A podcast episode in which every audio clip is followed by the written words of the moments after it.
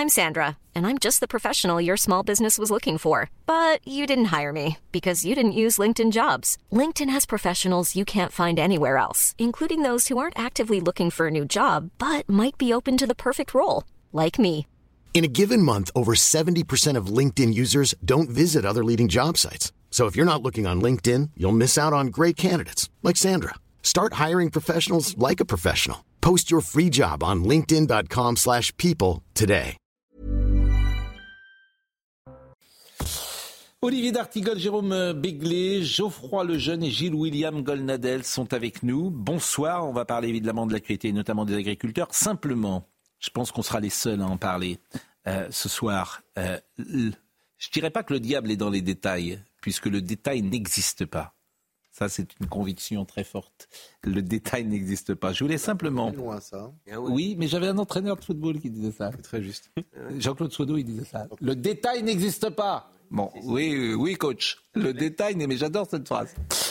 Euh, une étonnante photo sur le Twitter de France Culture. Je voulais vraiment vous montrer ça parce que je pense qu'on sera les seuls à montrer ça. Pour illustrer un podcast sur les violences liées à des recarts mal interprétés dans un quartier populaire de Grenoble. Sur cette illustration, il y a deux petits garçons de moins de 5 ans. Je vous propose de faire aucune remarque. Comme ça, ça va être clair. Euh, voilà, tout le monde voit, il y a, tout le monde pense la même chose, il n'y a aucun souci. Donc, ils s'amusent à se faire la grimace. Ça s'appelle Comment un simple regard peut-il être à l'origine de violence? C'est deux petits garçons, donc comme vous voyez. Pendant 29 minutes, le journaliste replonge dans son adolescence et part à la rencontre d'ex-détenus, etc. C'est sur France Culture. Voilà. je, je souhaite qu'on ne. Il n'y ait même pas encore. Il y a, a absolument. déjà trop dit, monsieur. Mais il n'y a rien à dire. Je trouve ce monde fascinant. Regardons. Regardons-le encore. Et imaginez. Et imaginez ce que vous voulez. Tiens, voilà. Euh, imaginez ce que vous voulez. Ouais. Et, et personne ne dit rien. On est d'accord. Tout le monde pense la même chose. Les gens qui sont devant notre poste pensent la même chose. Il n'y a pas de souci. Le détail, je vous dis, n'existe pas. Fallait la trouver la photo. Je pense que c'est une photo d'ailleurs qui a un monde, pour tout vous dire, c'est une photo euh, qui est un, non pas un montage, mais c'est une, on a demandé à poser. Voilà, on a, on évidemment, c'est une, ah, je pense que c'est euh, c'est une photo qui est faite. Attendez, moi, c'était pas une photo de mode. Vous savez, d'un catalogue. Ah, c'est possible aussi, mais des casquettes. c'est possible. des- Vous avez raison, Oui. c'est possible. Mais en tout cas, c'est autrefois. Vous avez raison. Mais c'est pas euh, comment s'appelait ce, ce- ce photographe qui faisait des, des photos dans Paris, euh, Robert euh, Robert Doisneau. C'est pas une photo de Doisneau. Ah non, non, pas Bon. que je- France Culture, bah on va faire France Inter. France Inter, parce que tant qu'on y est. Je ne sais pas si dans les comptes de campagne de Glucksmann, ils vont. Euh, les, comptes de France Inter seront pris parce que euh, France Inter, euh, France Inter, service public, les européennes, ils ont leur candidat, c'est Glucksmann. Bon, matin, midi et soir. Mais non seulement ils ont leur candidat, mais l'important c'est de taper sur le Rassemblement national. Matin, midi et soir. Je prends tout le monde à témoin. Écoutez l'émission de samedi soir, quelle époque C'est extravagant. Service public, tu tapes sur le Rassemblement national du début jusqu'à la fin. Il y a Mme Sonia Roland qui était là, qui expliquait que on allait peut-être, on faisait monter certaines idées qui allaient aller à ce qui s'était passé, à un génocide au Rwanda. Sonia Roland disait ça sur le plateau. Personne, personne n'a moufté Quel rapport avec le... avec le Rassemblement. Les idées du Rassemblement national, selon Mme Sonia Roland, pourraient amener à un génocide comme au- voilà et tout de suite. Ah, Mais personne n'a rien dit. vous êtes injuste parce qu'il n'y a, pas que France Inter. Alors, on écoute. euh, D'abord, euh, Monsieur Bardella a réagi, à juste titre d'ailleurs, sur ce qu'il a, entendu- ce qu'il a entendu ce matin sur France Inter, puisque France Inter, euh, piloté euh, par euh, Monsieur Domoran, ex-directeur de Libération, et Yael Gauze, qui est éditorialiste politique de France Inter, extrême gauche. Oui. Extrême gauche. Extrême Si, gauche. si, monsieur. Gauche. Extrême gauche. Et ce matin, tout le service public, est- on tape matin, midi et soir sur le Il Rassemblement national. d'extrême gauche que monsieur Bardella est Je, d'extrême je rappelle que c'est c'est notre argent. hein. Donc moi, je veux bien que ça continue. hein. C'est c'est c'est juste une honte. On peut le dire comme ça, c'est juste. Alors, je prends à témoin ce que les uns et les autres disent. Donc, je propose d'écouter ce matin France Inter avec Monsieur Domaran, extrême gauche, lançant son ami extrême gauche et Elbrose.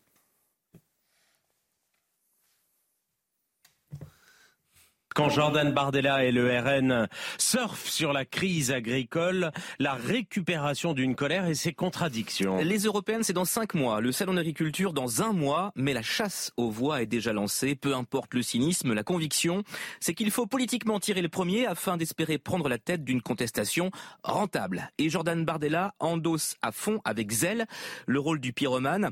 Avec Marine Le Pen et le sondeur Jérôme Sainte-Marie, ils ont revu les courbes. Un Français sur deux, enquête Ipsos, se dit appartenir à une France en colère et contestataire. C'est deux tiers chez les sympathisants RN. L'agenda politique du gouvernement est évidemment bousculé. Première vraie crise à gérer pour Gabriel Attal qui recevra ce soir la FNSEA. Le projet de loi agricole prévu mercredi attendra un mois, le temps d'être complété. En attendant, ce sujet est trop important pour être brouillé, trollé par un RN qui se repaît des souffrances sans savoir comment les calmer. Moi, ce qui m'a fait sortir de mes gonds sur cette histoire, c'est que donc, samedi, il y a trois leaders politiques qui sont déplacés auprès des agriculteurs. Jordan Bardella, certes, mais Marc Fesneau, ministre de l'Agriculture, et Gabriel Attal, Premier ministre. On Il y avait critique un agriculteur dans la salle. on critique l'un, pas les deux autres. Par ailleurs, quand vous regardez les fameuses manifestations Sainte-Soline ou autres, soi-disant euh, pour protéger la nature et en tout cas contre les mouvements agricoles, c'est truffé de députés LFI et Europe Écologie Les Verts. Ça ne pose aucun problème à personne. On dit, mais ils sont très bien à leur place. Heureusement qu'ils sont là pour rappeler que Mère Nature, que ci, que ça, qu'il ne faut pas construire de, barra- de barrages, de barrières, que les, que les agriculteurs polluent, etc. Et je trouve absolument incroyable qu'il y a un parti, un candidat, qui, quand il se déplace, c'est de la récupération politique. Les autres, c'est normal, ils font leur boulot. Mais l'espace médiatique ne défendra pas les agriculteurs, parce que les agriculteurs sont évidemment beaucoup à souffrir des dispositions écologiques qui les mettent dans une très grande difficulté. Et euh, les écolos parisiens bobos qui n'ont jamais fait pousser un coquelicot, ne serait-ce que sur leur euh, balcon, euh, méprisent ce monde, sûr. ce monde. Donc effectivement, les agriculteurs, les agriculteurs seront réactionnaires, extrême droite, et c'est ce qui se passera dans, dans l'espace médiatique. Comme les jaunes, propos, Ça sera comme les gilets jaunes. Ce que je fais ce matin, de mémoire, j'ai euh, une double page dans l'IB euh, qui donne des décryptages sur euh, la crise actuelle. Je pense que le, le- la crise telle qu'elle va se développer, j'ai vu dans l'agenda AFP ce soir l'ensemble des mobilisations pour demain, sera traitée par l'ensemble des médias. Je, vous nous, dis, je vous répète, l'espace médiatique est avec les écolos à Sainte-Soline. L'espace médiatique ne sera pas avec les agriculteurs. au-delà de ça, Pascal. Ce qui me frappe, c'est que dans les années 50, 60 jusqu'à 70, l'agriculteur, c'était le type travailleur Mm. Euh, qui nourrissait les Français et dont on savait qu'il gagnait peu pour un labeur compliqué. Dans les années 2020, c'est devenu l'exploitant euh, qui euh, utilise l'eau, Oui. utilise beaucoup trop de produits chimiques. Et souvent, quand on s'installe près de lui, il fait du bruit, ou en tout cas respecte pas. Qu'est-ce qui s'est passé pour qu'on en arrive à ce Mais, et j'ai vu déjà que M. Thomas Legrand a tweeté tout à l'heure une chaîne bénéficiant d'un canal hertzien public prend officiellement position dans un conflit social, parce que comme vous l'aviez vu tout à l'heure, euh, le logo de CNews était euh, à, à l'envers. L'ARCOM, euh, M. Mestre, M. Legrand, qui effectivement est un dénonceur public, euh, a averti. euh, Qui par ailleurs, c'est un sycophante. C'est un sycophante sans talent. Non, mais c'est un sycophante sans talent. c'est quelqu'un qui est payé par, par vos impôts. Non, il l'est plus, euh, Monsieur Ah, Legrand. Ah, si, il est à un Libération. Ah oui, vous avez raison. Il a toujours sa chronique politique. Tous les, tous les dimanches Oui. sur, ouais, sur, Mais- sur- sur France Inter. Non, alors, plusieurs après choses, 8h27. si je peux me permettre. Moi, je, Oui. vous trouve, je vous dis obsessionnel sur le Est-ce sujet. que, Ah, que vous pouvez Ah non, non, c'est- est-ce que vous non, je pouvez- trouve obsessionnel sur Est-ce le que vous sujet. pouvez m'originer, monsieur Dartigol, qui m'a interrompu brutalement Vous avez raison, et on change de Je sujet. fais la- le quart de la moitié de ça. on, on me met au coin. Non, mais c'est intéressant parce qu'en fait, euh, maintenant, il faut dire les choses, on les dit. Oui. Il y a 40% des gens qui, ou- qui ont voté ou 45% des gens pour Marine Le Pen. Les, les- le service public euh, passe son temps à lui taper dessus. Plusieurs choses. Bon, moi, je, on peut attaquer Marine Le Pen sur son Non, mais euh, programme, mais me semble-t-il, c'est, c'est- D'abord, je vous en prie. d'abord, vous avez raison. Ah. La rura- Non, mais d'abord, vous avez raison. De manière générale, la ruralité française en cours d'extinction Oui. ne plaît pas euh, à l'idéologie médiatique euh, encore en cours. Premièrement. Deuxièmement, en ce qui concerne pas seulement France Inter, mais l'audiovisuel de service public, il semblerait que ça ne soit plus euh, l'improbable pluralisme ou euh, l'improbable objectivité qui soit dans leur cahier des charges, Oui. mais la lutte contre le Rassemblement national. Oui, mais pas ce qu'on seul- a dit, mais court. Non, non, On vient non. de le dire pendant 10 non, minutes. Non, non, bah, bah oui, vous allez se passer une demi-heure, Monsieur D'Artigol. mais pas seulement France Inter. Oui. Le, le- pardon, le complément d'enquête. Le complément d'enquête Je suis d'accord avec vous. sur euh, comment il s'appelle Bardella. Sur Bardella. Ah non, rien, totale. rien avec un témoin euh, sur qui a changé d'avis depuis. Oui. Euh, et, et- et on l'accuse d'avoir un site rien n'est prouvé. On en Ah. a parlé. Mais là où vous avez complètement raison, c'est jeudi, complément d'enquête, samedi, euh, quelle époque, le matin. Vous avez parfaitement raison. Stanislas, Stanislas. vous avez raison. Bon, allez, on avance parce qu'on est déjà en retard. Une tribune dénonce Sylvain Tesson. Bah oui. C'est possible.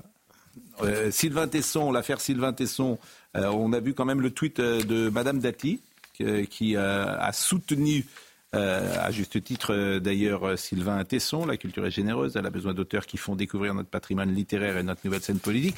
Moi, j'ai bien aimé également le tweet de Jack Lang, sans ambiguïté, créateur du Printemps des poètes. Je m'insurge avec force et indignation contre la campagne imbécile menée à l'égard de Sylvain Tesson, choisi comme président de l'édition 2024. Un tel crétinisme est une insulte à la poésie, qui par excellence est libre et sans frontières. Bah, bah, le crétinisme, peut-être, Madame Panot se sentira-t-elle visée par ce tweet, puisque je vous propose de l'écouter lorsqu'on lui a demandé euh, son avis sur euh, euh, le parrain des poètes. Je pense que sur euh, la question d'avoir euh, comme, euh, comme parrain du Printemps des Poètes quelqu'un qui a affiché de manière aussi ouverte des idées réactionnaires, moi je trouve ça plutôt sain qu'il y ait des réactions de milliers, notamment d'artistes, qui disent qu'ils ne souhaitent pas qu'un événement qui est un grand événement dans notre pays soit parrainé par quelqu'un qui euh, porte des idées aussi réactionnaires et c'est d'autant plus important que ça c'est aussi une discussion qu'on a eue avec le Premier ministre mais que ça arrive aussi dans une année où euh, la France euh, à l'international peut porter une image où on retrouve une image de la question de l'humanisme, c'est-à-dire d'avoir comme liberté ultime le fait de disposer de, de soi-même et de son corps. Philippe Val était ce matin sur Europe 1. Je vous propose de l'écouter, ni droite ni gauche. Il a surtout du talent, Sylvain Tesson. Je vous propose de l'entendre. Le problème, c'est que les causes, bonnes ou mauvaises, transforment la poésie, et l'art en général, en propagande. Sylvain Tesson, comme écrivain, ne doit aucun compte ni à la droite, ni à la gauche. Outre le talent littéraire, la seule qualité indispensable pour être un poète ou un intellectuel, c'est la liberté. Et il semble évident qu'en l'occurrence, Sylvain soit le digne fils de son père. Quant à son talent littéraire, il ne fait guère de doute.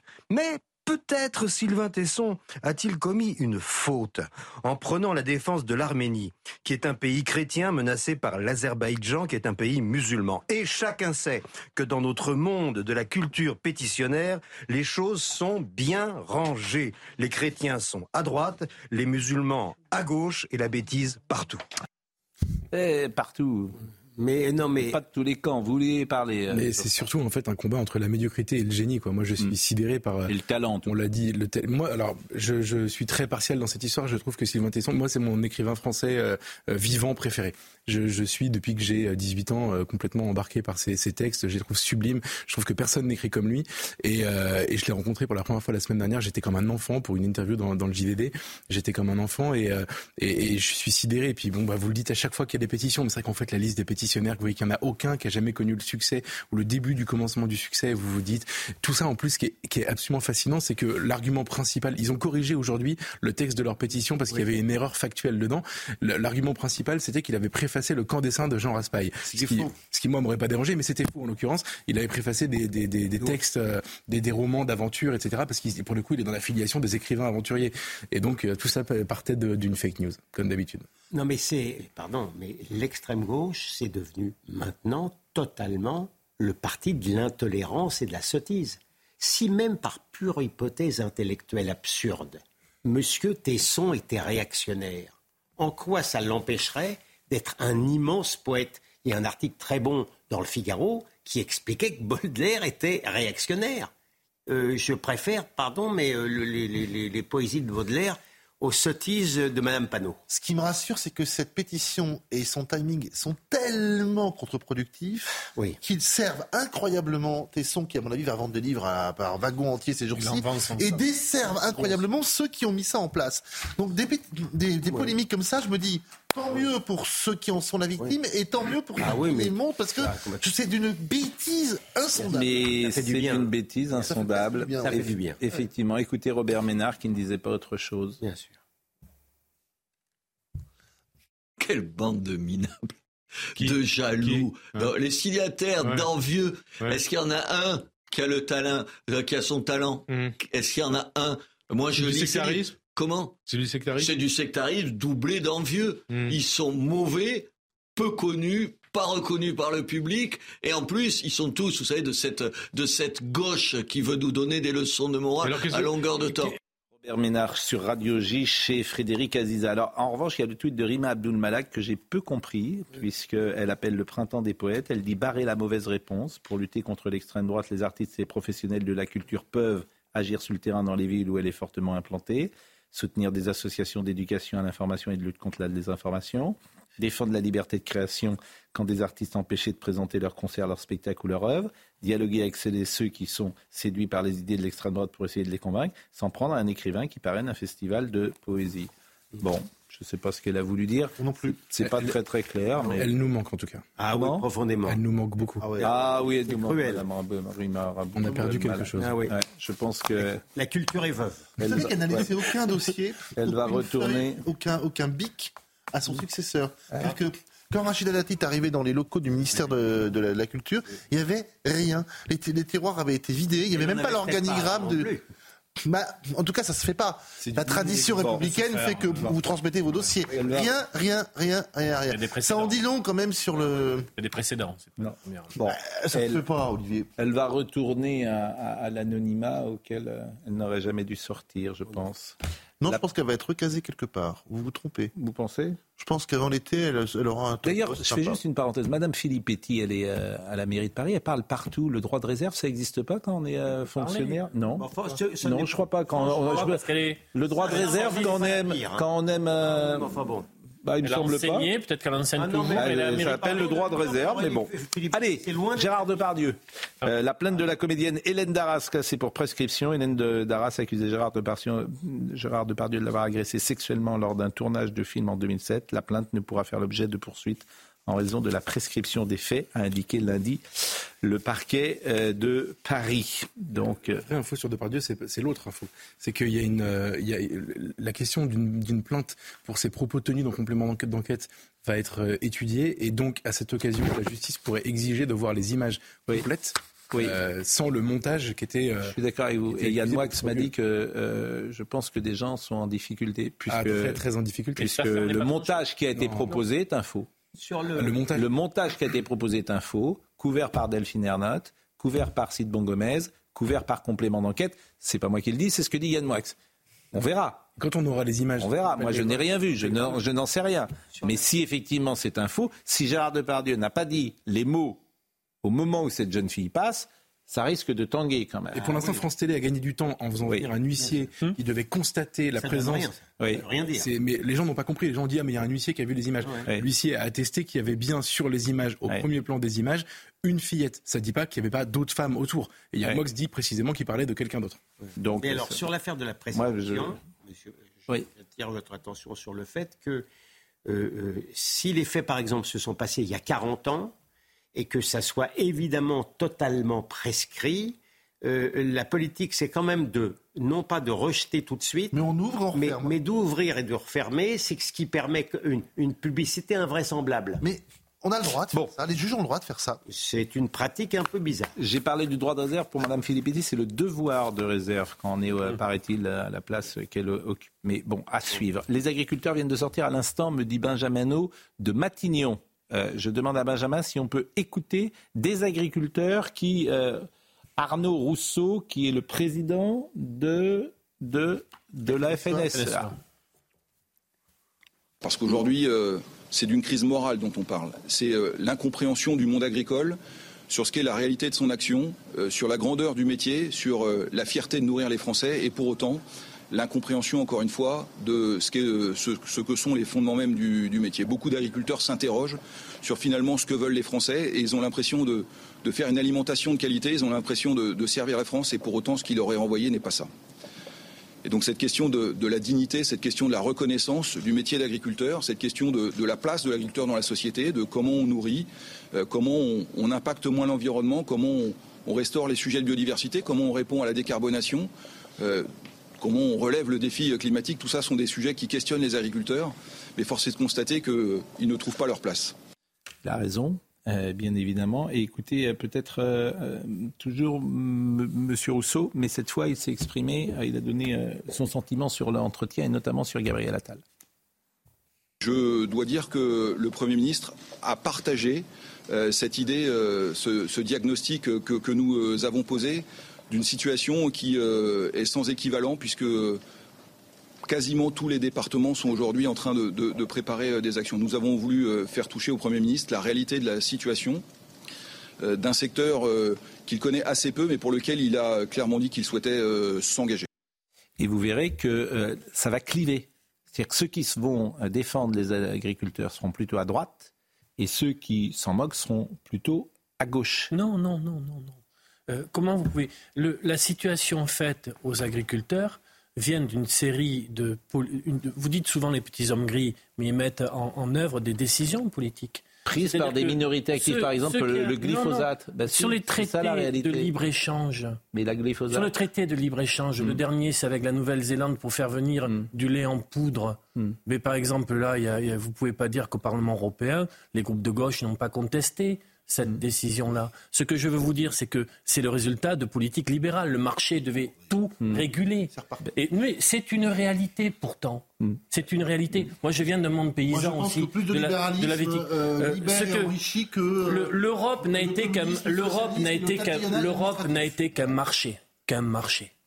Et ça a donné des choses folles. Je lisais que pour une haie, moi mon grand-père il faisait des haies dans ses champs parce que la haie c'est bien. Euh, il faut maintenant il y a 14 textes qui régulent vous avez ça. parfaitement C'est une raison. pure folie. Mais ça, c'est pas du libéralisme. Si on continue, je connais en Berne des producteurs laitiers qui sont en train de crever la bouche ouverte.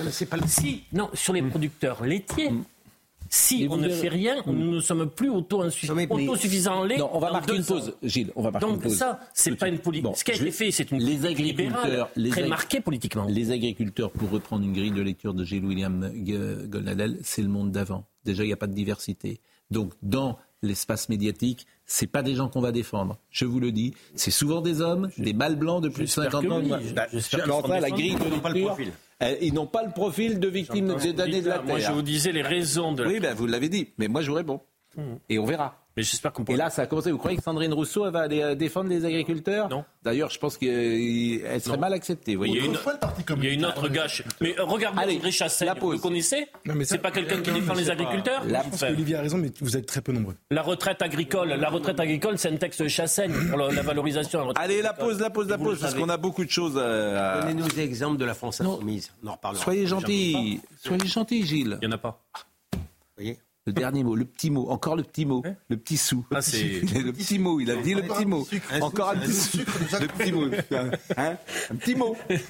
Michel Piccoli. Exactement, génial. Le père, Génial film. père, père, père, Père Drieux, il s'appelle, non? Père Drieux se marre. Euh, la pause et on revient. Car bah oui. Gabriel Attal a donc reçu à Matignon en fin de journée le syndicat agricole FNSEA et les jeunes agriculteurs pour tenter de répondre à la colère de cette profession. Je vous propose d'écouter Marc Fesneau, le ministre de l'Agriculture. Il y a un besoin de réaffirmer une forme de, confiance qui doivent se, tra- se traduire ensuite euh, dans les actes. La confiance, c'est aussi la confiance de l'administration. C'est comment on fait en sorte que dans nos actes concrets, dans la relation qu'on entretient entre agriculteurs et administration, il y ait de la confiance qui se crée avec un sentiment permanent qu'ils ont sur le terrain, d'une défiance, d'un contrôle qui n'est pas pour euh, vérifier simplement la bonne adéquation des moyens ou les règles, mais un sentiment de défiance qui leur est faite sur un certain nombre de sujets. Puis je pense que collectivement, on a un travail à faire pour établir cette confiance et reconnaître aussi, c'est ça que demandent les agriculteurs, euh, la capacité qu'ils ont à produire dans des conditions parfois difficiles et le côté exemplaire de bien des, des mesures qu'ils prennent ou des mesures qu'ils sont capables d'assumer. Bon, on a le sentiment manifestement que les agriculteurs ont été compris. Euh, mais vous savez par exemple qu'il y a eu plein d'inondations. Euh, un agriculteur témoignait à l'heure du déjeuner. Il y a des fossés parfois autour des champs. Il y a de l'eau. il y a des branchages, il y a des cours d'eau qui euh, traversent les propriétés. Tu n'as pas le droit d'y toucher. Tu n'as pas le droit d'y toucher. Il y a des normes qui t'interdisent de toucher au cours d'eau. Alors, ils le font évidemment quand même, parce qu'autrement, ça n'a pas de sens. Mais tout est comme ça. Donc, ça n'a aucun sens. Tu es obligé. Alors, on t'oblige à semer, par exemple, en janvier ou en février. Mais si le temps est. Les terrains étaient tellement engorgés d'eau qu'ils n'ont pas pu semer et donc il faut faire de l'administratif pour expliquer pourquoi on n'a pas pu euh, semer. Donc, bon, ça... dit qu'il va compléter son texte avec une simplification administrative, mais bon, c'est bon. Écoutez, en tout cas, Bruno Retailleau qui s'est exprimé également sur ce sujet. Mais ils ont raison. Il y a un discours à Paris, discours de Marc Fesneau, euh, je, peux m'y retrouver, mais les mêmes le groupe En Marche, qui a été dirigé par M. Séjourné d'ailleurs au Parlement européen, avec M. Pascal Canfin, qui dirige, qui préside la commission environnement, et il fait l'inverse. Moi, j'invite les uns les autres, et on va le dévoiler au Sénat dans quelques jours, à regarder ce que les amis de M. Macron, le groupe macroniste au Parlement européen, a voté. Et ce qu'il a voté, c'est contre l'agriculture et les agriculteurs français. Il faut se rendre compte, ça. Donc le, en même temps, ça va bien, parce que c'est un double langage. Et là, les, agriculteurs le, les agriculteurs le diront eux-mêmes, il y a un discours et des actes à Bruxelles, et il y en a d'autres à Paris. Donc on va écouter quand même quelques agriculteurs qui sont euh, en colère ou résignés parfois. Euh, c'est plus de la résignation que de la colère d'ailleurs. Oui, mais parce que le, le mot qu'a dit M. Rousseau est juste, mais vous pourriez l'appliquer à toute la société française, c'est une crise morale. Mmh. C'est-à-dire que la France traverse une crise morale dans tous les domaines. Oui, de sens. Dans l'agriculture. Écoutons des agriculteurs. Nous, ce qu'on veut, des actes, des actes rapides, mais des actes. Et qu'ils se mettent vraiment autour de la table pour nous expliquer ce qu'ils veulent faire de l'agriculture française à l'heure actuelle. Qu'est-ce qu'ils veulent faire? Continuer à vendre notre agriculture ou qu'on redevienne un peu souverain en Europe? Produire, faire manger les Français? On attend un changement structurel sur euh, toute la partie de l'agriculture et dans toutes les productions avec des charges trop importantes, des contraintes administratives trop importantes, de nos productions qui ne se vendent pas à un juste prix et plus de revenus dans l'agriculture. Il y a eu un coup de pression, on s'engage à me donner des textes clairs qui ne sont pas clairs. Donc non, j'attends rien. C'est déjà quand même aussi, il faut le souligner, une petite avancée, c'est que le chef du gouvernement décide de retendre la main au monde agricole. Mais ce n'est pas parce qu'on nous tend la main que nous on va la saisir. Alors quand on explique matin, midi et soir qu'il ne faut pas manger de viande, effectivement, qu'il faut euh, économiser l'eau, euh, on stigmatise cette euh, profession. Il y a sans on doute culpabilise les consommateurs. euh, En plus, évidemment. En plus. Plus les grandes surfaces qui sont pas claires, la grande alors distribution qui c'est sont pas claires. hein. C'est parce que je pense. fois là-dessus, Non, non, il a raison. Mais ça, je pense que c'est pas clair. restons 30 secondes. Quand La loi Egalim devait permettre la construction du prix et la rémunération du, paysan. C'est toujours pas le cas. Sur la valeur ajoutée dans l'agroalimentaire, le paysan Ah, n'a que vous- 10%. Ah, vous avez changé parce que moi je vous ai expliqué. La grande distribution, elle tord, euh, On ne peut plus elle tord les pauvres paysans, euh, vous le savez. faire de seul argument de prix de vente Mm. de produits de première nécessité, appelons ça comme ça, le- le- l'attrait dans les grandes surfaces. Je veux dire qu'il y a des grandes surfaces très connues, on va pas donner de le- qui disent le prix, le prix, je suis 3% moins cher que le voisin, 5% moins. Mais si vous êtes moins cher, c'est que vous achetez est- aux agriculteurs, aux éleveurs, au monde paysan, la matière première moins chère. Donc à la fin, qui est-ce qui est le moins payé?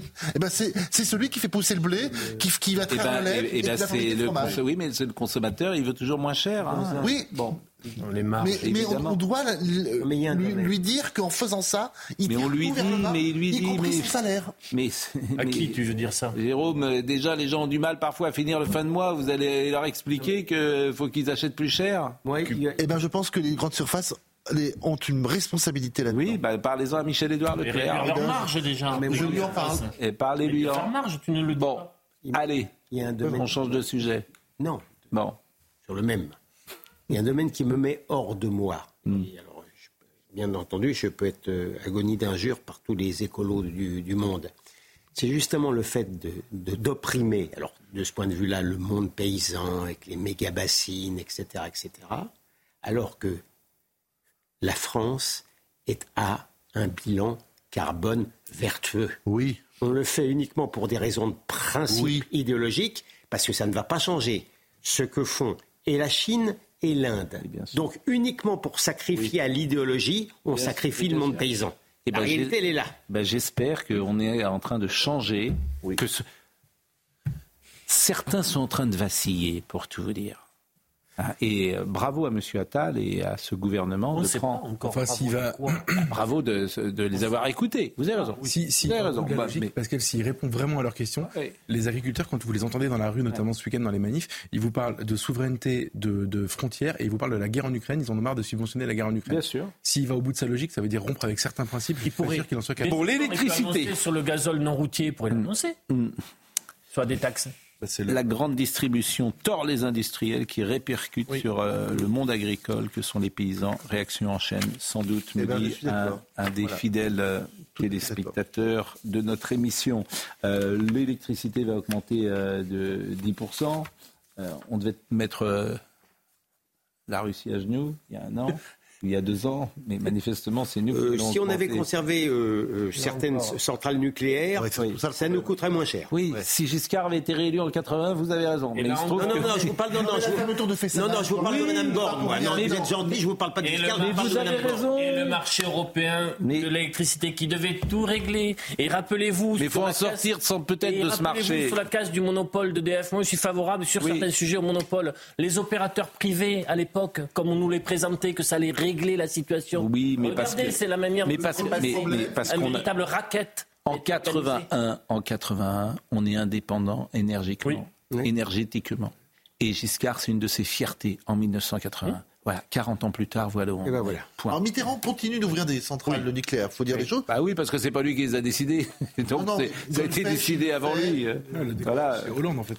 Oui. Voilà. Euh, Celui Mais qui bon. fait Fessenheim, c'est Hollande. Mais et, oui. et- et ça fait euh, euh, euh, François Hollande euh, met à bas notre savoir-faire Mais- nucléaire. mais- mais- Hollande, On- pour des raisons on démantèle un pour savoir-faire. des raisons purement idéologiques, parce que Mme Merkel a fermé huit centrales euh, en Allemagne, il ferme Fessenheim et il nous met par terre. Voilà, et qu'il avait un accord législatif avec les Verts. Et c'est même Mme Voynet qui explique au Parlement dans une vidéo qui était sortie, on, on s'est bien foutu d'eux. Euh, Qu'est-ce que vous voulez que je vous dise? Quand tu as des gouvernants comme ça, ben faut pas s'étonner que tu en finisses là. On est d'accord. Bien sûr, vous avez raison, bien sûr. Mais c'est ça le premier Bien sûr. Ah oui, il y en a plein de On va mettre 20 Bon, ans. Roussel. On va mettre 20 ans avant de construire Roussel. une, une centrale Comment on nucléaire. disait dans le temps Social traître Comment on appelait euh, Vous vous rendez compte que M. Roussel. Alors, M. Roussel et CNews, même combat. Ça.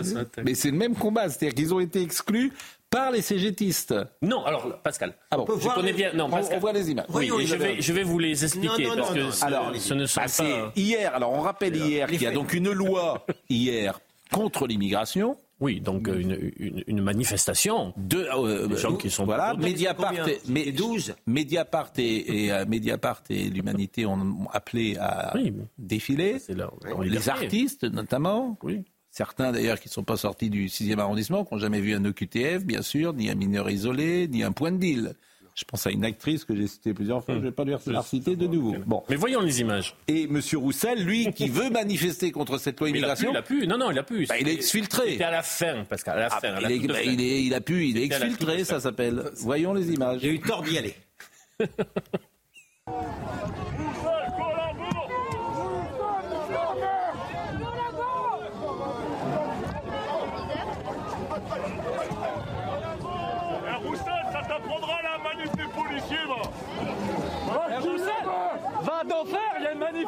Don't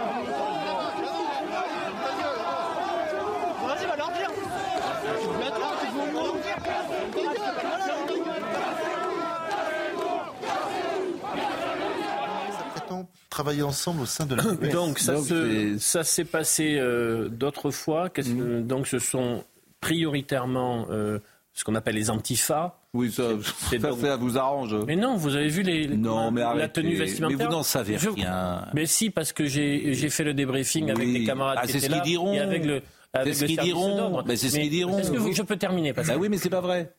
En fait, c'est pas vrai. Non, ce que mais vous dites. c'est- C'est grave. Sur le plan journalistique, C'est pas grave. euh, Le- le- je vous, vous vous assure- prenez, vous êtes en train de me dire que vous prenez la voix des camarades. C'est assure- ce qu'ils ont fait le débrief entre camarades. Moi, c'est de- pas ce que m'ont dit les journalistes qui étaient sur plan. depuis un 1er mai. Fabien Roussel est régulièrement euh, harcelé, disons, dans les manifs, par les antifas et les black blocs. Pourquoi vous dites Qui sont des jeunes. Parce que les journalistes- Je vous le dis. c'est quoi votre thèse Je vous Bah, le les dis. journalistes, La c'est- CGT des n'est gens pas de gauche. contre. La CGT n'est pas contre Fabien Roussel. C'est une. Bah, vous l'avez entendu, Madame Roussel? Vous l'avez entendu, Madame Binet, condamnée aujourd'hui? Ah, J'ai pas été attentif à ça. Bah, elle l'a Je pas, ne peux elle l'a pas euh, condamné. Mais moi, mais moi, je vais vous dire pour terminer ce truc. Moi, euh, le fait que Fabien Roussel soit traité comme ça par ce type de C'est un service qu'on là- lui rend. Non, mais ça. Oui, ça, c'est un service qu'on lui rend. Ça, Vous veut- ça donc, ça veut bien dire que c'est pas la même gauche, Fabien Roussel, que ces gens Et qui que- Vous avez raison. Voilà, c'est pas la Mais même c'est gauche. vrai, Vous avez raison, mais moi je dis CGT. Vous avez raison, vous dites sûr. Antifa. Non, non. C'est pas Bah, la même gauche, mais vous Il gouvernez n'y a pas un, ensemble en conf- 2016. y a pas un conflit Et ça Roussel se trouve, c'est CGT une mise là-dessus. en Bah, écoutez Bompard, parce qu'il n'est pas clair. Hein. Ah non, mais ça, j'ai pas dit euh, Bompard, ça oui. Bah, à Bompard, euh, c'est la LFI. Bah, vous êtes habillé avec eux. C'est bien, Vous ensemble. C'est bien, vous avez gouverné ensemble. Écoutez, c'est bien la Il y a bien un accord rassemblement de, de 3 4 Je Écoutez- comme observateur aujourd'hui. vous êtes un observateur. Bah, observons Monsieur Bompard qui va parler. Quelle a été votre réaction quand vous avez vu que Fabien Roussel, par exemple, a été éjecté du cortège parisien Parce que c'est un camarade de Fabien Roussel. Euh, les manifestations se sont bien déroulées et il y avait une participation qui était une participation raisonnable. Peut-être vous le savez, mais en tout cas, nous, on s'était mobilisés depuis le début pour souhaiter qu'il n'y ait qu'une seule manifestation. Là, il se trouve qu'il y a eu deux manifestations. Nous, on a appelé à participer à ces deux, euh, à ces deux manifestations. Je pense que ça démontre que dans le pays, le vote de cette loi sur euh, l'immigration euh, passe pas. Voilà, pour le reste, j'ai- pas assisté à la, scène que vous indiquez. Mais nous, on considère que cette manifestation était une manifestation utile et c'est pour ça qu'on y a participé. Bon, il y a Oui, on, a connu des, on a connu des soutiens plus chaleureux. Il y avait, Ah ouais, c'est plus, plus clair. clair. euh, il y avait Il aurait per- dû être avocat. Hein. Franchement, il l'a bien défendu. il y avait personne à cette manifestation. Il y avait personne. des personnes Il y avait qui personne. Franchement, là, il y avait manifester personne. leur désaccord par rapport à un texte. Oui, oui. Ne- Enfin, ne- ne- euh, la admettez langue. cette liberté. La langue vous avez parfaitement Ah, raison, mais il y a langue grand de- monde. Mais si, on peut manifester. Toi, tu défends les libertés non, mais- publiques mais- mais Madame Binet. Bien sûr, mais vous étiez 12. Il n'y a pas de mal à dire que vous Un étiez peu 12. plus. Le vrai sujet, c'est c'est News Bon. qui se fait virer de la manifestation. Alors justement, ça c'est intéressant. C'est extraordinaire parce que Ah. euh, avec euh, Madame euh, Binet, tout le monde est au goulag. hein. D'abord, ce qu'elle fait, je pense, n'est pas euh, d'ailleurs. euh, je pense que si euh, CNews portait plainte, euh, c'est sur. euh, c'est pas une conférence de presse. Bon. Ouais. Vous imaginez également si, euh, dans une conférence de presse, Madame Le Pen disait euh, sortez les journalistes Alors, du Monde, sortez les le journalistes de Libération. Y a Elle- elle quand elle le fait, il y a, il y a une Ouais. levée de bouclier. À l'intérieur d'un local, Et pas, les- pas, pas dans la rue. Et les journalistes, Pascal, les journalistes par solidarité Bon. quittent la salle, bien sûr. Alors là, moi, je ne demande pas la solidarité de mes confrères, hein, bien évidemment, euh, mais c'est vrai que personne n'a bougé. Ah, mais- Manifestement, tout le monde tend Aujourd'hui, on son s'en fout de ce que dit Mme Binet. Non, enfin, on s'en fout. Non, mais c'est révélateur, c'est tout. Alors, écoutez cette séquence de Madame Binet, qui est, je le rappelle, secrétaire générale. Parlons après. Oui, bah oui, c'est plutôt ça qu'on. Les femmes d'abord. Je voulais que ça soit acté. Les femmes d'abord. Des enfants. Je vous jure, bah, après, j'ai l'impression d'être dans une classe de quatrième. Bon, écoutez, euh, Madame Binet. vous êtes gentil. Oui, écoutez, Madame Binet. Madame Binet, elle est, elle est- c'est magnifique. hein. Je veux dire, la- la- la bé- la- la- le, sec- le mélange de sectarisme, d'intolérance, de bêtises de ces gens, mais euh, en fait, moi, je n'ai jamais vu ça en France. Georges Chégui, il était secrétaire général de. Ouais. Tout le monde se parlait, marchait, parlait Il y à tout avait le monde. niveaux aussi. Même Il y avait Krasuki. deux niveaux. Même Krasuki. Bon, voilà. Mais, mais- mais alors, écoutons Madame Liste de Binet. musique. Écoutons, écoutons Madame Binet. Euh, approchez sans moi lui poser des questions, mais je sais pas. Pas pour la CGT, pas de CNews. Et on vous l'a dit, sinon on vous sort. Ah bah non. Si vous forcez, on vous sort. On est journalistes, on fait notre métier quoi. Mais on vous répond pas. Je ne parle pas à CNews, s'il vous plaît. Je ne, je ne souhaite pas répondre à CNews. à CNews. Euh, nous sommes là également. Nous sommes là également pour euh, interpeller Gérald Darmanin et euh, lui dire qu'il faut qu'il arrête. Je, ne- je ne souhaite pas répondre à CNews. politique, moi je ne suis pas. Euh, nous sommes là pour interpeller Gérald Darmanin. Il faut lui dire qu'il doit arrêter les doubles discours.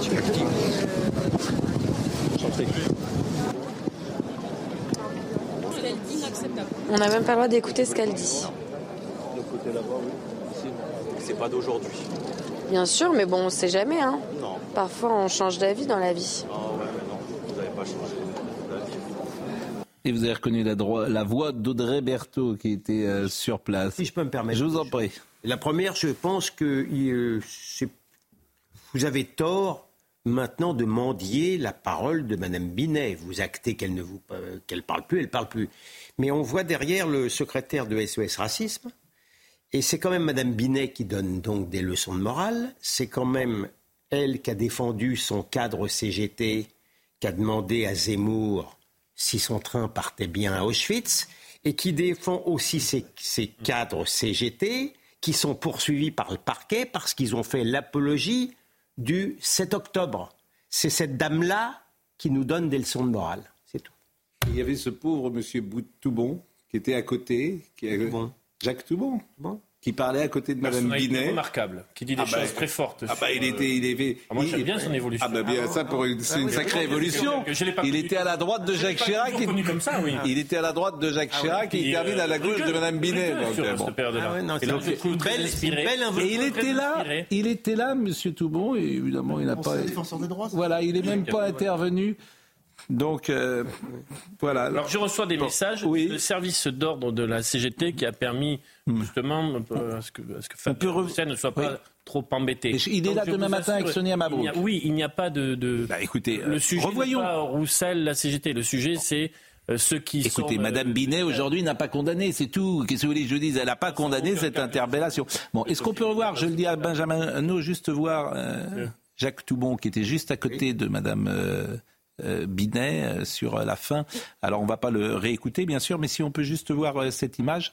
euh, elle était juste, euh, ben, vous allez voir. le crâne d'œuf euh, que vous voyez à côté de la bon, bah, dame. je- non, je vous en Ah, prie. non, mais euh, monsieur- non, le je veux dire, euh, Jérôme, euh, s'il vous Mathieu, plaît. C'est Oui, bah, c'est pas insultant. Non, mais c'est Non, pas. mais, non, c'est voilà. c'est le président de SOS Racisme. Non, en plus, je, Non, pense- non, je pense pas. un. Non, mais je Non, pense pas. Non, mais vous Non, allez le droite. voir. C'est à, droite de c'est- l'image. C'est pas sur ce plan, plan-là. C'est pas non plus sur ce plan-là. Le voilà, Monsieur Toubon. Vous voyez, il est là. Hop, il est là. J'aurais pas reconnu. Mais non, mais lui-même ne se reconnaît pas beaucoup parce qu'il était à la droite du RPR. Il est passé à la gauche de Madame Binet. C'était l'opposant. euh, Quoi un Non, mais il se- quand je dis il se reconnaît pas euh, politiquement, bien l'opposant sûr. L'opposant numéro 1 à la loi Guesso, quand même, quand, quand on y pense. Comment C'était L'opposant numéro 1 à la loi Guesso. Qu'est-ce Oui, qu'on rigole Oui, Comme quoi effectivement, bah, il a évolué, il a, il changé. remarquable. Ah bah, bien, En tout bien cas, sûr. remarqué. Bon, Mais il est fait pour plaire à Olivier d'Artigol. Voilà, c'est- Bon, non, mais vous faites bien de rappeler effectivement où ça en est d'ailleurs euh, Alors, la plainte de- euh, pour Éric Zemmour. que j'ai portée moi-même, elle est entre les mains de la justice. Il y a des témoins de cela, bien sûr. Ah ben il y a des, il y a, y a plusieurs témoins qui attestent que le que, Que le secrétaire lui a dit votre Oui, train oui, pour, monsieur- part pour Auschwitz. Truche, quoi, ou un nom comme ça. Mm. Tor- oui. Euh, à- demande est-ce que votre train il, il, Il s'en il est part vanté- bien pour il s'en est Auschwitz vanté sur les réseaux sociaux, Il s'en ouais. est vanté. Oui. Il était très contre. Monsieur Tronche, autant Ouais. pour moi. Voilà. Bon, euh, Sandrine Rousseau. Chaque, Très, très inter- Chaque intervention de Sandrine Rousseau, effectivement. Le menu, chaque, le menu est relevé. Alors, effectivement, on n'imagine pas les polémiques. Parfois, donc la semaine dernière, le président de la République dit euh, la France manque d'enfants. Bon, et on sait que la natalité, quand même, est un paramètre d'une nation qui va bien. Bien sûr. Bon. On prend une polémique deux jours plus tard. euh, les femmes, Madame Rousseau, quoi, quand je dis les femmes, non. Les femmes ne pensent pas comme Madame Rousseau. Euh, Madame Rousseau représente une minorité active, disent vous prenez notre utérus euh, en otage. Et les femmes ne sont pas des ventres. N'imaginez même pas euh, qu'après la déclaration d'Emmanuel Macron, qu'il puisse avoir ce type de réaction. Bah si. Donc je vous propose d'écouter euh, Madame Rousseau parce qu'elle trouve très bien en fait qu'on manque d'enfants. Elle est économiste. Donc, je me dis comment on va financer les retraites? Elle s'en vante, elle est économiste à l'université. C'est pas comment marche une entreprise. En gros, pas fait grand-chose en matière d'économie. Sinon, euh, sinon donner des leçons ou des cours à des gens qui sans doute les ont pas écoutés. Bon, donc elle dit c'est formidable, il n'y a plus d'enfants. Mais comment- elle est économiste. Mais alors, comment tu vas financer les retraites? Madame Rousseau, vous êtes la bienvenue sur ce plateau. Si vous souhaitez nous expliquer, écoutez Madame Rousseau. si on est honnête, la baisse de la natalité, ça fait partie des, des variables qui, je vais vous dire, et ça va être choquant, mais sont rassurantes en réalité. Sont Hmm. Ça vous rassurantes. rassure Ben, aujourd'hui. La baisse de la natalité en France vous rassure Mais pas en France, dans le monde entier. non, mais elle- Dans le monde entier, on est en train de baisser la natalité. Euh. Et on n'atteindra jamais, a priori, le, le pic qui était envisagé dans les années 90 de 12 milliards d'êtres humains sur Terre. On n'a pas besoin pour notre système économique euh, de D'avoir plus d'enfants. d'avoir plus d'enfants. On n'en a pas Non, besoin. Et je le dis qu'en tant qu'économiste. Et je le dis qu'en en tant qu'économiste, je suis moi-même économiste. Si elle, si elle le dit en tant qu'économiste, euh, on, on aurait la, la prétention, je suis économiste. Mais vous vous rendez compte la prétention de ces gens? Je suis économiste, je suis de gauche. Ça Mais, suffit, euh, hein. Ça va, En fait, c'est logique parce qu'elle C'est- défend la c'est- décroissance. c'est sidérant. Elle défend la décroissance. Donc, défendant la décroissance, il faut moins de, de- de gens sur Terre, moins de croissance, moins de consommation. Bon, donc, dans son tableau paroxystique, dans son tableau cap- euh, euh, euh, catastrophiste, ça fait partie de, de ce qu'il faut. Mais bon, si je peux me permettre, vous n'avez aucun économiste qui Non, vous mais dira sans vouloir la défendre. aucun vrai économiste qui vous dira la même chose. sans- sans vouloir la défendre. Il y en a.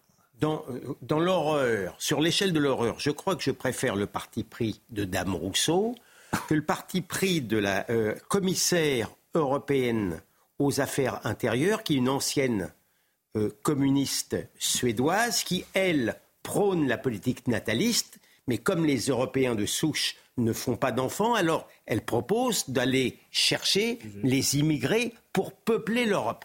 Pardon, mais je, dans, dans l'horreur, je préfère déjà le Euh, parti C'est un débat en Allemagne. oui, oui, C'est un débat, oui, ben oui, euh, mais euh, il est possible que sérieux. les, oui, Et je comment vous que les Allemands s'en dire mordent les doigts. une, Ils s'en mordent les doigts, les une nation en forme, c'est Ah oui, une nation qui fait des enfants. Oui, bien sûr. Quand on en est là, Ah oui. Ailleurs, elle est capable de vous dire dans la même séquence sur deux ou trois mois d'écart, à deux ou trois mois d'écart, que c'est bien qu'on fasse pas d'enfants, mais que par contre on a besoin de la main d'œuvre étrangère. Oui, voilà, exactement. C'est, c'est le, le- personne ne voit le problème. Je pense que si une personnalité de droite enchaînait avec une telle régularité autant de bêtises que Sandrine Rousseau dans les médias, objectivement, elle serait plus invitée.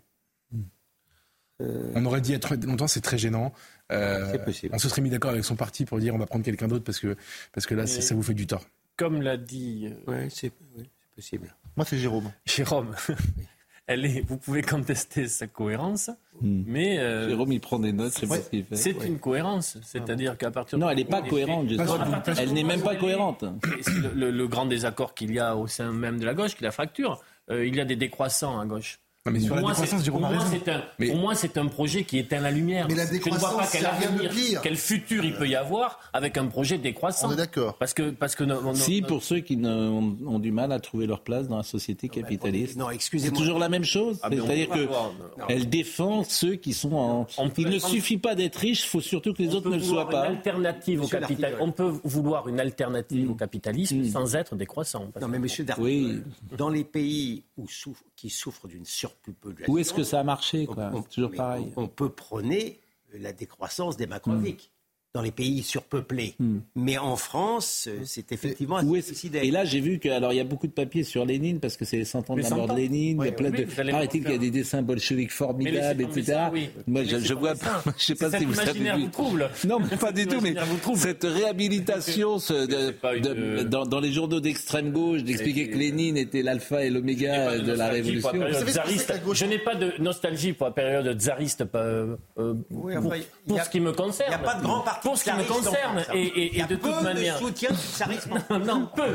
Mais Je veux dire, c'est quand même, vous là, êtes quand même. Vous me dites chaque fois ça a échoué, bien sûr. Mais Mais, oui, faites-moi mais- la démonstration que le modèle dominant, qui est aujourd'hui un Ouais. capitalisme financiarisé, mondialisé, court-termiste, apporte des solutions défis mais- de la période. mais- Il mais- n'en apporte Il y a pas. C'est le désordre et le chaos. Mais- Regardez nos thèmes de ce soir. Regardez nos thèmes de Non, mais là, c'est là- le désordre et le chaos pour les paysans. Dartigol. C'est le désordre et le chaos Mais- sur le marché de Non, s'il vous plaît, s'il vous plaît, je vais répondre à Olivier. Olivier, Olivier. Olivier, le système capitaliste a tous les défauts du monde. Nous sommes d'accord.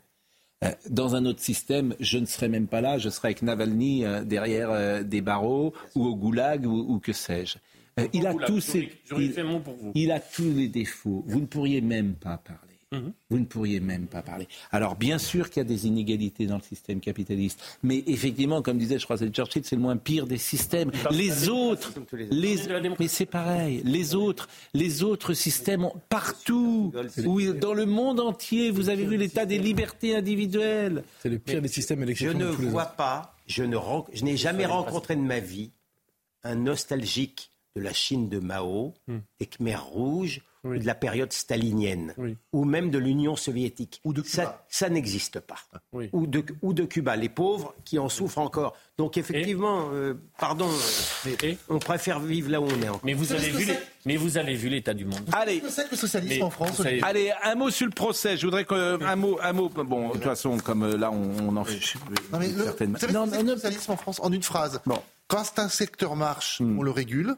S'il marche encore, on le taxe. Et après, une fois qu'on l'a mis par terre, on le subventionne. Et puis C'est réjouissez-vous, réjouissez-vous parce que le non non s'il vous plaît parce qu'on a euh, notre sujet. Réjouissez-vous parce que le seul pays où le communisme a, a réussi, c'est la France et c'est ce que disait Gorbatchev.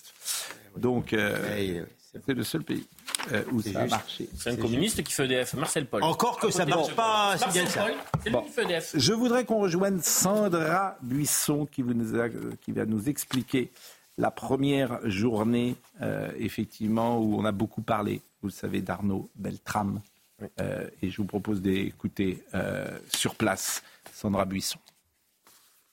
Le résumé des faits et le rapport d'un policier de la sous-direction antiterroriste a ramené la Cour au 23 mars 2018 et notamment au moment où Radouane Lagdim a fait irruption dans ce supermarché de Trèbes, criant Allah Akbar à peine entré. Il affirme agir en réponse au bombardement en Syrie et au nom de ses frères Mohamed Merah et Ahmedi Koulibaly. Le terroriste revendique alors ses précédents crimes, ses tirs sur des CRS, lui qui vouait une haine viscérale aux forces de l'ordre, souligne l'accusation, avant de se vanter d'avoir tué des homosexuels pour qui il avait une aversion, précise le policier à la barre.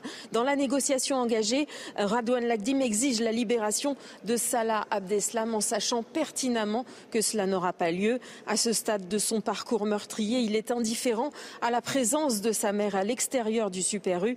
Il veut, dit-il, mourir en martyr. Il s'est présenté dès son entrée comme un brigadier de l'État islamique, l'organisation terroriste qui a revendiqué cet attentat, mais de manière opportuniste, selon l'accusation. Radouane Lagdim n'avait aucun contact avec Daesh ou ses combattants. Procès donc des attentats de l'Aude et la mère d'Arnaud Beltrame ainsi que son frère ont pris la parole. Arnaud, c'était un battant qui s'est pas suicidé, qui s'est battu jusqu'à la mort, et puis qu'on se prenne tous de son énergie et de respecter la France, les uniformes et tout, et qu'on soit positif une fois pour toutes. Euh, Rappelez-vous ces derniers mots, assaut, assaut, et euh, donc euh, c'est vraiment un acte militaire, de bravoure, il a vraiment été jusqu'au bout, et c'est vraiment ça qu'on veut qu'on retienne de lui, c'est très important. Et ce que j'attends personnellement du procès, c'est que tous ceux qui ont été euh, de près, de loin, faisant partie de l'organisation de cet attentat islamiste terroriste, soient identifiés, soient entendus, soient jugés sont coupables, et j'espère que la ju- justice sera ferme, il faut envoyer des signaux forts. Tous ceux qui pourraient penser passer à l'acte, tous ceux qui pourraient aider ce genre de personnes, doivent être reconnus, doivent être punis, et avec euh, l'application maximale des peines, euh, que c'est ce que j'en attends personnellement. Beaucoup de dignité euh, et d'intelligence dans les propos de la famille euh, d'Arnaud Beltrame. Il est 21h, notre émission va se terminer dans une seconde. Euh, une information qui attristera tout le monde du football, puisque euh, Gigi Riva, joueur extraordinaire de la Nationale, ben, on apprend ce soir son décès, Jérôme 19 ans, c'est ça Il n'était pas très âgé, de bien sûr. de l'équipe nationale Bien italienne. sûr, Gigi Riva. Alors évidemment, c'est c'est un joueur d'une génération, bien sûr, euh, qui était, euh, il est décédé. Effectivement, on l'a appris euh, il y a quelques instants, et il avait effectué l'essentiel de sa carrière. D'abord, il était resté en Italie. tout le temps, il avait, il était à Legnano, mais c'est surtout en équipe nationale qu'il avait marqué son histoire, si j'ose dire. Luigi Riva dit Gigi Riva. Monsieur Ben Ki-moon. Bonsoir, Monsieur Pro. Une nouvelle semaine commence. Voilà, une semaine euh, à Matignon, une semaine de mobilisation, une semaine Ça va de être très intéressant. Comment euh, l'espace médiatique va se caler sur euh, ce conflit euh, des agriculteurs? Vous allez voir, Bah, très cas, intéressant. on va beaucoup en, en parler. On va aussi parler un peu des pêcheurs, parce que c'est Oui. quand même hallucinant ce qui se passe là. Et vous savez que dans 500 le- pêcheurs qui sont dans le golfe de Gascogne qui sont hackés. Mais ils peuvent pas. C'est ça qui est effrayant. Et vous savez pourquoi ils peuvent pas Parce qu'il faut sauver les dauphins. Il faut sauver les Il faut dauphins. sauver Willy. Ah, euh, Willy, c'était pas un dauphin. un mais mais c'est alors peut-être un orque, mais Ah. peut-être que c'est vrai. Peut-être que c'est vrai. Je vous doutez bien que je n'en sais rien. Vous dites, il y a des petits hommes gris qui habitent Bruxelles, qui décide sous la pression sans doute des minorités actives ou des associations euh, qui, qui, qui veulent sauver des dauphins et qui demandent ce qu'on peut. C'est le Conseil d'État là, je crois. Oui, mais bon. Et qui demande aux pêcheurs français de ne pas aller pêcher pendant un mois dans le golfe de Gascogne. Bon, quand vous êtes pêcheur, vous imaginez quand... Parce que vous pêchez pas de dauphins en plus. Il y a- il y a- vous allez entendre un, Que je un- sache. Vous allez entendre un pêcheur, ça fait 40 ans qu'il pêche, il n'a jamais pêché un dauphin. Ramenez, Jamais pêché un dauphin. Donc tu, tu... non, Mais pourquoi tu enlèves Parce que les- les- la technique de pêche euh, avec des filets qui, Oui, vont, filets. euh, euh, qui vont au bord euh, fait que des, des- les pêcheurs disent euh, oui, ça peut arriver. Mais, ça- les spécialistes de la ressource disent Ça arrive jamais en fait. ne sert à rien. Mais ça, Ça sert à bon, rien. Donc vous avez un type à Bruxelles ou des petits hommes gris qui connaissent rien à rien, qui au nom de l'idéologie ou que sais-je prennent cette décision, et vous avez des pauvres gens français pêcheurs qui sont à quai. Et toute la filière derrière. Ce- On est, on est, on est chez les, en fait, on est chez les dingues. On est chez les dingues. Je peux pas vous dire autre chose. Et ça va pas empêcher d'autres poissons qui viennent de l'étranger d'arriver sur les étals, évidemment. Et je crois que c'est intéressant comme. euh, Bon, les dauphins euh, se prennent dans les filets des pêcheurs et meurent étouffés, me dit-on. Euh, on est très en retard. Euh, merci à Florian. euh, non, ça c'est pas le merci, merci, merci, merci. Merci, à merci à Jean-Luc. Lombard qui était à la réalisation, à Dominique Raymond qui était à la vision. Merci, jamais. Merci. Jamais. Merci à Guillaume Marceau. Je parle des hommes de l'ombre. Vous êtes déjà dans la lumière. Vous devriez nous remercier qu'on vous invite. Benjamin O, Lucas Busuftil et Pauline Trevzer étaient là. Pauline Trevzer, que je salue. C'est la première fois qu'elle est avec nous le soir. Toutes ces émissions sont à retrouver sur cnews.fr. À demain matin.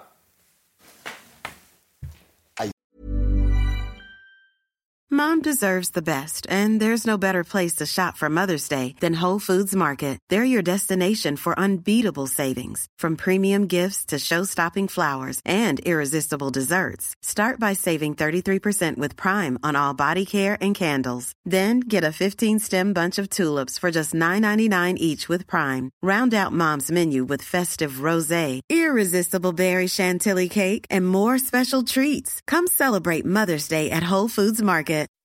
When you make decisions for your company, you look for the no-brainers. If you have a lot of mailing to do, stamps.com is the ultimate no-brainer. Use the stamps.com mobile app to mail everything you need to keep your business running with up to 89% off USPS and UPS. Make the same no-brainer decision as over 1 million other businesses with stamps.com. Use code PROGRAM for a special offer. That's stamps.com, code PROGRAM.